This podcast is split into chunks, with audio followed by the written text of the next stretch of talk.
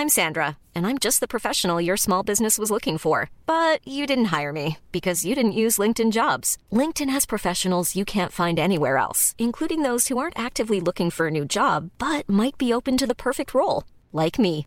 In a given month, over 70% of LinkedIn users don't visit other leading job sites. So if you're not looking on LinkedIn, you'll miss out on great candidates like Sandra. Start hiring professionals like a professional. Post your free job on linkedin.com/people today. Planning for your next trip? Elevate your travel style with Quince. Quince has all the jet-setting essentials you'll want for your next getaway, like European linen, premium luggage options, buttery soft Italian leather bags, and so much more. And it's all priced at 50 to 80% less than similar brands. Plus, Quince only works with factories that use safe and ethical manufacturing practices. Pack your bags with high-quality essentials you'll be wearing for vacations to come with Quince. Go to quince.com slash trip for free shipping and 365-day returns. Three weeks ago, the rumours started to spread. Christmas was back on. For five days between the 23rd and 27th of December, the government will pause coronavirus restrictions. Three households will be allowed to mix indoors. But just because we can, does it mean we should? All the science points to the fact that spread happens indoors in crowded and ill ventilated spaces. If you wanted one bottom line finding from everything that's been done, that's the finding. Yesterday, the UK approved its first coronavirus vaccine for widespread use. With the end now clearly in sight, does the government's plan for Christmas still make sense? One of the things that has always stuck in my imagination at the end of the First World War is that between the armistice being signed and the actual armistice coming into effect, in those six hours, some 10,000 people died. Now, think about Christmas and think about the vaccine in those terms. We'll hear from one of the psychologists advising the government to try to understand the dilemmas facing politicians and the public around Christmas. You're listening to Stories of Our Times from The Times and The Sunday Times. I'm Manveen Rana. Today, weighing up the options for a COVID Christmas.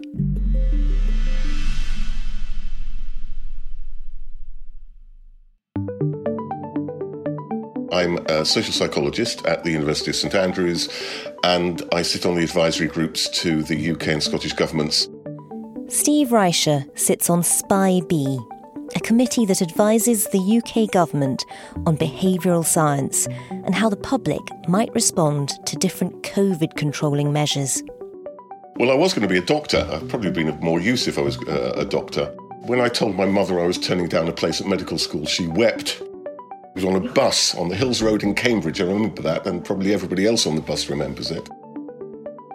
I decided to do psychology, and as often happens, pure chance, I think, influenced me. I, I, went to the University of Bristol, where at the time there was a quite brilliant and charismatic professor called Henri Tajfel. Henri Tajfel was a Polish social psychologist. Living in France during the Second World War, he survived a series of prisoner of war camps, but returned home to find that all of his immediate family had been killed in the Holocaust. It shaped the rest of his life and modern social psychology as he spent the rest of his career researching group relations and discrimination. And because my family was Jewish, I too was uh, fascinated by this and this intellectual challenge of understanding how groups behave.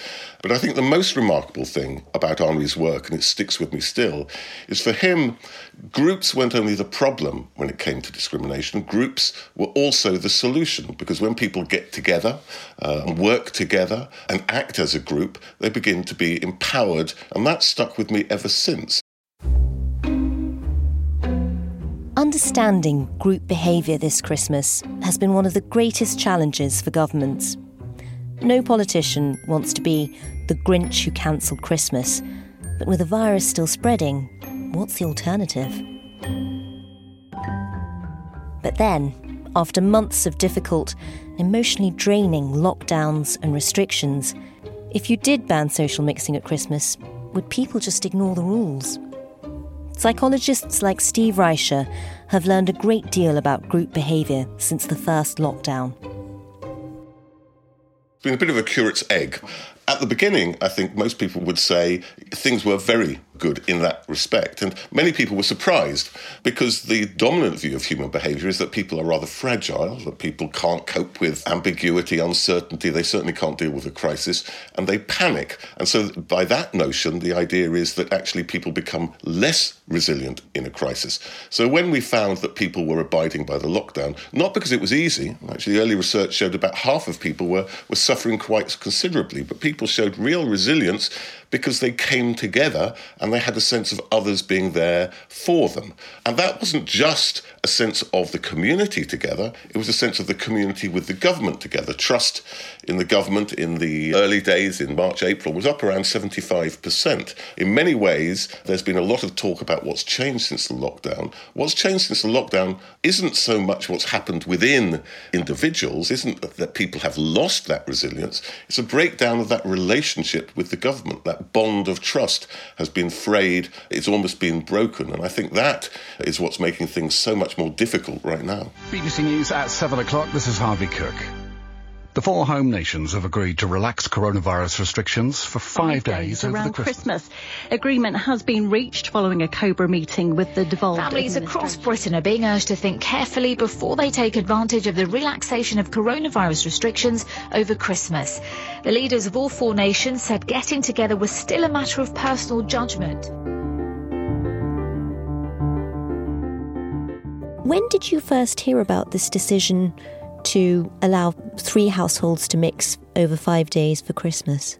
At the same time that everybody else did. I wasn't ahead of the game and knowing about the announcement. Of course, we were aware that that had been considered for quite a long time. And when it was announced with great fanfare, what was your initial reaction? I think there are two things to be said. The first is that without doubt, if more people mix, and in particular mix indoors in stuffy and crowded and relatively unhygienic spaces, then there will be more infections and more people will be hospitalized, and tragically, more people will die. So, if everybody takes up the opportunity to meet with two other households over five days, then the celebrations in December will give way, sadly, to mourning in January and February, which seems especially tragic given that we now seem to be closer uh, to a vaccine and to a position where we can be safe. But on the other hand, what isn't certain is the best way of limiting that interaction. Is it to tell people you can't do it? And will people go along with that? Will they ignore it? Will it in the end break the bond of trust with government? So is it better then to say, look, you can do it if you want to, but think very carefully about the choices? Now, I don't think that's an easy question to answer, and I think it would depend upon a number of factors. It would depend upon the levels of trust in government, which are different in different parts of the UK. So I've spoken about how it's plummeted at the UK level. Actually, I should say in the UK government. So in England, the levels of trust in the UK government are about 30%. In Scotland, the level of trust in the Scottish government is about 70 75%. But the other thing is that there's a very well known psychological process called reactance, famous paper by Jack Brehm, 1966. And he makes a, a rather simple but quite a powerful point. He says, look, if you forbid things, you make them more attractive. And if you forbid things, people are motivated to do them, not necessarily because they think it's a good alternative, but because they want to assert their autonomy. So when you say to people, look, you can't meet at Christmas, a lot of people are going to say, oh, yes, I can, and I will. But once we say, okay, you've got the choice, then suddenly people have got to look at the range of choices and decide which one is best. And they might discover that the previously forbidden fruit isn't quite as sweet as they thought it is. And I think now all of us have got to ask this question what is best for us, our families, and our community over Christmas. In a time of pandemic, do you express your love for family and your desire to see the best for your family by meeting with them or not by meeting with them. And I think once we begin to ask those things, then I think a lot of people are going to decide, well, actually, you know, I don't want to harm people. The worst gift I could possibly give would be the infection, and therefore perhaps it makes sense to do things differently. And I think the role of the government now is to help us make the right choice for ourselves, as I say, our families and our community. Was this current measure, the, the five days with three households mixing, was it one that you recommended? Uh, I didn't. Was it one that, that SPI B got behind? I don't know where it came from. Um, were there better options you thought under consideration? For me, the most important thing is to look forward rather than backwards. If we criticize, and I do criticize at times, it's not just to be negative, it's to say, let's learn from those mistakes. I think in this instance, it's almost impossible to say what would have been the right balance. I think the really important thing now is to help people make the right decisions, to make sure that we don't have too much mixing because all mixing is a risk.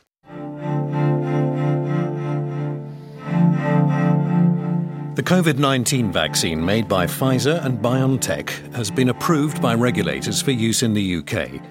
The Health Secretary, Matt Hancock. Because we've got the vaccine, so let's hold our nerve through this winter. It's going to be a tough winter. It's been a tough, tough 2020. And just psychologically, do you think the fact that there is now news and, and hope of a, a vaccine transforming life possibly as soon as spring. Do you think that would have changed people's calculation on Christmas anyway? The effect of these measures, it's how they're understood, how they're represented. And so the reporting and the messaging around them becomes completely critical in terms of how people behave. If the message is, we can relax, it's all going to be okay, then the danger is that people undertake more risky behaviours. I think that's the mistake that was made in June and July, for instance, when we reopened, when it was deliberately timed for July the 4th, leading to headlines like uh, Freedom Saturday and Independence Day, and we relaxed. We didn't take the measures to drive the infection down, which is why we're in the mess we're in at the moment. So if you message as if it's all over, then actually I think people are more likely to undertake risky behaviours and infections will spread. If, on the other hand, you message it as, yes, there's hope, the finish line is in sight, but we're not there yet, I think it introduces a very different dynamic. Because one of the key factors in adherence is a sense of effectiveness. Now, the danger is that if you take measures and they don't seem to get you anywhere, there's a sense of what's the point? But once you can see, well, actually, this could get us through to the point where there's vaccination, it changes the equation. It's a bit like if you go for a run and you're feeling exhausted and it looks as if it's never going to end, then you might well drop out. But if you see the finish line in sight, you realize, yes, I can do it. That sense of efficacy is really powerful in carrying us through. The way I look about, uh, at it is a bit like this. I, I was reading some things about the end of the First World War. And one of the things that has always stuck in my imagination is that between the armistice being signed at 5 a.m. on the 11th of November 1918 and the actual armistice coming into effect at 11 o'clock, in those six hours, some 10,000 people died. American soldiers tried mm. to cross the River Meuse in northern France and were mown down by machine guns. 1,100 casualties. A few hours later, they could have strolled across that river and been safe. Now, think about Christmas and think about the vaccine in those terms. Why meet up? At such a risk when we'll be able to meet up soon in a way that is safe and will keep our elderly relatives safe and when we can party without restraint.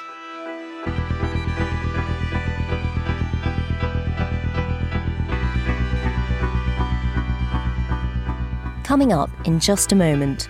Back in March, some scientists warned of lockdown fatigue. Nine months later, what do we know about the country's psychological resilience? But before that, get to the heart of the stories that matter every day with the Times and the Sunday Times. Subscribe today and enjoy one month free. Search for thetimes.co.uk forward slash stories of our times.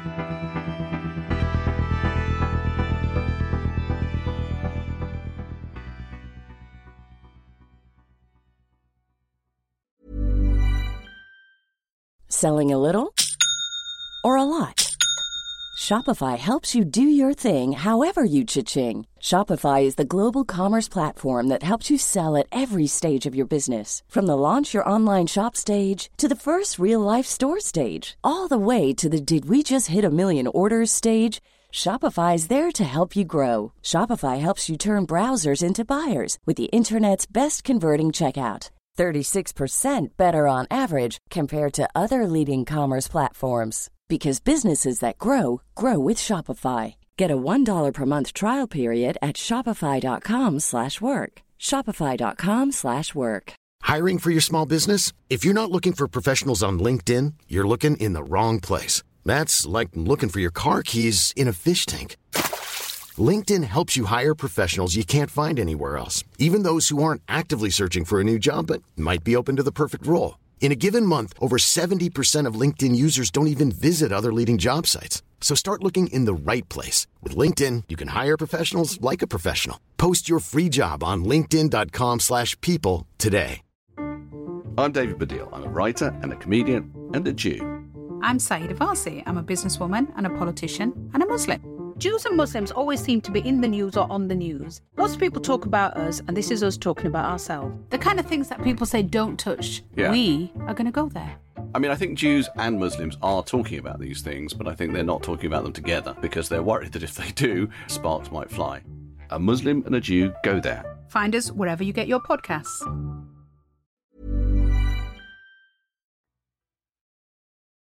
Psychologically, you know, in March, the lockdown was much more stringent, and yet there was a slightly different attitude to it. The second lockdown seems to have hit people differently. Is there sort of a sense of lockdown fatigue? You know, did they need this Christmas measure just to get through it? I think the notion of lockdown fatigue is rather vague and rather dangerous. It hmm. suggests that the problem is, first of all, psychological. And I don't think it is. In March, April, there were studies which showed that when you looked at adherence, poor people, ethnic minorities were far more likely to go out than richer people. But it wasn't a matter of motivation. When you looked at their motivation, they were equally motivated to stay at home. The difference was their ability to stay at home and put food on the table. So adherence is not always down to psychology. And if we psychologize it, we miss that the really important factor is practicality, and therefore the answer is not to berate people, it's to support people. Or again, if we look at the adherence rates at the moment, and I, I was in a, a meeting looking at the latest adherence figures in Scotland. Actually, adherence is pretty good when it comes to social distancing, wearing masks. And this isn't just what people say, it comes from good observational data where you sit and you watch what people are doing. The one exception is self isolation. And the best way forward is not to start by talking about psychological fatigue, but to look at the barriers to adherence and hmm. then to overcome them. It's really interesting your analysis of that because there has been so much talk of us being rule breakers. I mean, is the evidence that the British public are they generally rule breakers or, or followers?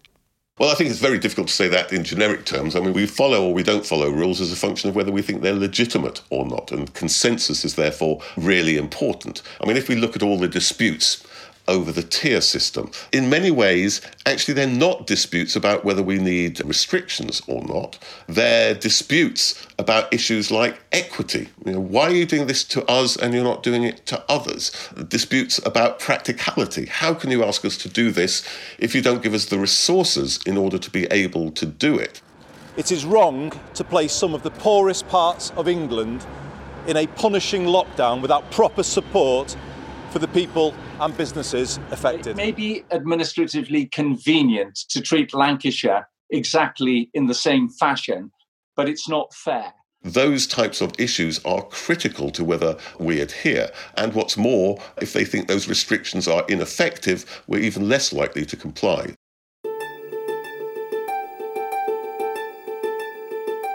Would I want someone to see their family? Of course, that's what Christmas is about. But would I encourage someone to hug and kiss their elderly relatives? No, I would not. You can do it within the rules that are there, but it does not make sense because you could be carrying the virus. In terms of supporting people to understand and make better informed judgments on these things, we have seen Chris Whitty, England's chief medical officer, and Sage saying that mixing over Christmas will increase transmission. There will be more cases as a result of this. The fact that you can do something, this is true across so many other areas of life, doesn't mean you should. Do you think the government is communicating that clearly enough? Well, when you talk about communication, of course, there's number one what the government says, but people don't hear things directly from the government. They hear them as filtered through the media. A while back, I was at a meeting of the Scottish Police, and that week they had been to 440 house gatherings. Of which less than 2% involved more than 15 people. The great majority were people having one or two more people over than they should. When the police knocked on their doors, they would say, Well, why are you knocking on our doors? We're not having house parties people began to think, well, because the problem is house parties, they pay much less attention to what many people are doing. Not bad people, not evil people, actually people who, by and large, believe in the rules and think that they're adhering to the rules. But it's all those little acts which accumulate to form the problem. So if we have too much attention on those exceptional events, we take the spotlight away from where the real problem is and make it more difficult to address it. So, was the psychology behind this decision? Was it based on, you know, the assumption that human behaviour would dictate that people would break the rules? If it was banned, people would have broken the rules anyway. And does this sort of shift responsibility to people rather than to the government? Well, I'm not sure that the factor behind the decision was psychology. It might also have been politics, because the people that the government might have been concerned about losing wasn't the population, but their own backbenchers. The government, in making this decision, is not saying it is safe at Christmas you could drink a whole bottle of whiskey if you wanted to. You've got the choice. It's not very good for you. You know, you could do all sorts of dangerous things. So now we can do it. We've got to ask whether we want to do it and whether it's safe to do it. Do you think the government's doing enough at the moment to frame it as a, you know, this this would be the equivalent of drinking a whole bottle of whiskey? Do you think they've done enough to frame the risk?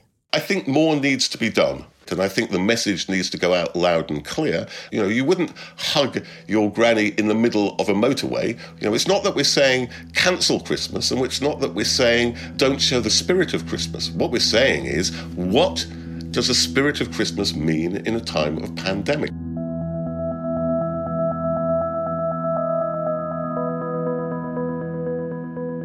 The irony with these Christmas measures for a lot of people is that, you know, we've been through this rather tough lockdown to try to protect society at large. Is there a risk that if we do end up mixing at Christmas, it's actually our loved ones, it is actually our family, our grandparents who we're probably placing at risk for the sake of a national holiday? There might be circumstances where people say, I'll take that risk if my grandmother or my grandfather is at a level where it might be their last Christmas, you might think, well, I'm prepared to take that risk. But for many, many people, you look at the risk calculus, and the obvious suggestion is, I do care for my relatives, and I do love my relatives, and the best thing is to put things off and make sure we have wonderful celebrations in 2021.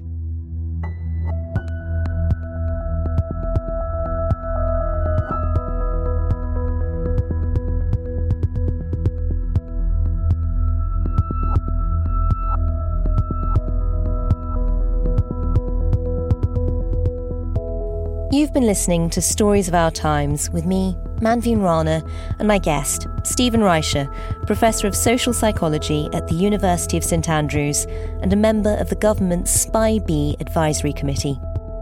The producers today were Will Rowe and James Shield. Sound design was by Carla Patella.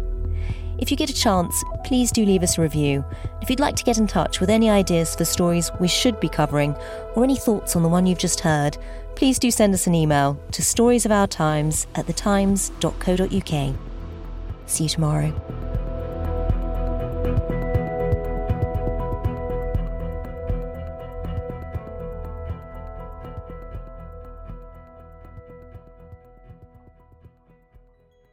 Subscribe today and get one month free at thetimes.co.uk forward slash stories of our times. Planning for your next trip?